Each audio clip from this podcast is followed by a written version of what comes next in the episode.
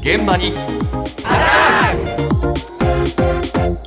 今朝の担当竹内島さんです。おはようございます。おはようございます。コロナ禍以降耳の痛みを訴える人が増えているそうなんです。耳の痛み。はい、うん。で詳しいお話なんですが医療法人社団 KU KU 銀座クリニックの大場俊彦院長に伺いました。外耳道と言いますね。耳穴っていうか、の入り口から鼓膜までの道があるんですけども、そのところに炎症を起こすのを外耳炎って言うんですよね。最近イヤホンとかをつける方が多いもんですから、その外耳道の中に本来ないはずの異物っていうのが入ってしまって、で、そこを刺激して、それで炎症させて、それで外耳炎になってしまって、そういう患者さんが多いですよね。特にあの、コロナの時は多かったですよね。コロナの時にやっぱし皆さんイヤホンをして、それでやっぱりお仕事をなせる方多いかったですからね。あの、ひどい人の場合は本当に聞こえなくなっちゃって、ほぼ毎日やってきて耳中を洗浄したり掃除したりして、やっと1週間ぐらい治る方もいらっしゃいます。結構痛みは激烈なので、本人的には不快だと思います。僕も実は1週間ぐらい前なんかえら耳が痛かったですね。えー、外人だと思いますね。恥ずかしいですけど。あの、イヤホンをやめました。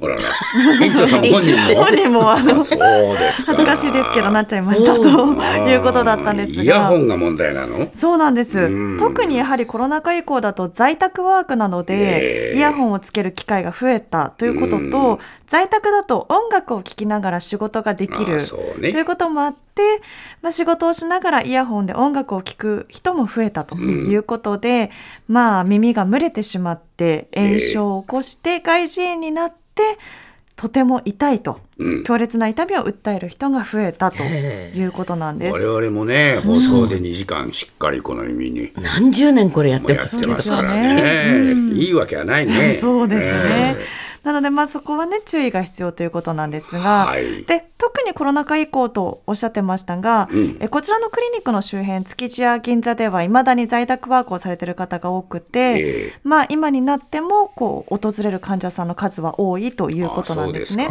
で実はちょうど3ヶ月ほど前にこちらの番組の現場にアタックでおなじみの田中ひとみキャスターもうん。外耳炎になってしまったということでうん。お話を伺ったんですけど、ええもうかなり痛かったそうで、ええもう眠れない日々もあったと。いうことなんです。うん。でしかも耳の穴の中が腫れてしまって聞こえが悪くなったみたいで、うん。病院で診断外耳炎と診断されるまで鼓膜に何か異常があるのではないかと思ってとても怖かったというふうに言ってました。はい、ええ。まあ、院長ご自身もねイヤホン使うのはもうやめましたとおっしゃってましたがイヤホンといっても今はいろんな種類のイヤホンが、ねはいええあるので、ええ。どんなタイプのものがダメでまたどんなものを使えば安心なのかお再び大場院長に伺いました。結構症状を起こすのはやっぱりカナル型っていうか、耳の中に入れちゃうタイプですね。その中でもやっぱスポンジみたいにこう密閉型があるんですよね。それはやっぱし中のところがスポンジの部分でかなり中密閉しますからね。で、あと結構掃除がしにくいっていうのがございます。そう水で洗ったりするとメーカー的にダメってとこありますから、そうするとどうしても汚れやすいですよね。その装置によって外耳道に症状を起こさないタイプっていうのはやっぱしあるわけですよね。そうすると一番いいのはやっぱりヘッドホンですよね。正直まあつけてれば当然耳が少し蒸れますけど、いやそんなにあのヘッドホンはならないんですけど、結構耳掛け型って言って、外耳の中に入れないでこう耳のところにこう薄いなんかパッとこう置くことがあるんですよね。それはあの結構汚れちゃうこともありますけど、まあ他の耳の中に入れるタイプに比べれば、はるかに頻度は低いですね。ああカナル型はい、耳の中にあ入れてますねそうなんです。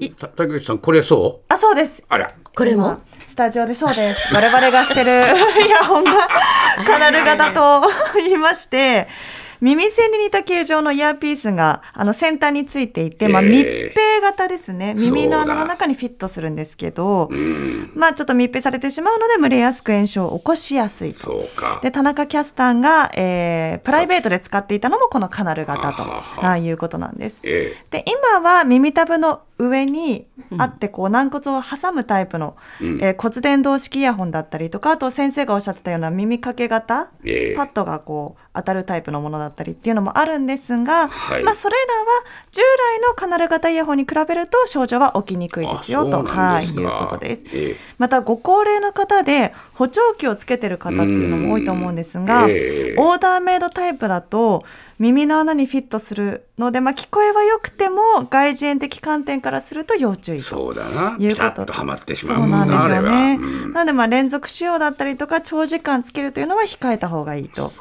うかはい、いうことでした。うんということで一番外耳炎になりにくいのはヘッドホンとうんいうことで、ヘッドホンまえーはい多少漏れることはありますが、まあお大きな形で包んでいるので穴には直接当たらないということで、まあ、症状を起こす頻度は他と比べて一番少ないとええ。いうことなので、まあ、音楽をよく聴く人はヘッドホンに切り替えると良さそうなんですが、か。はい。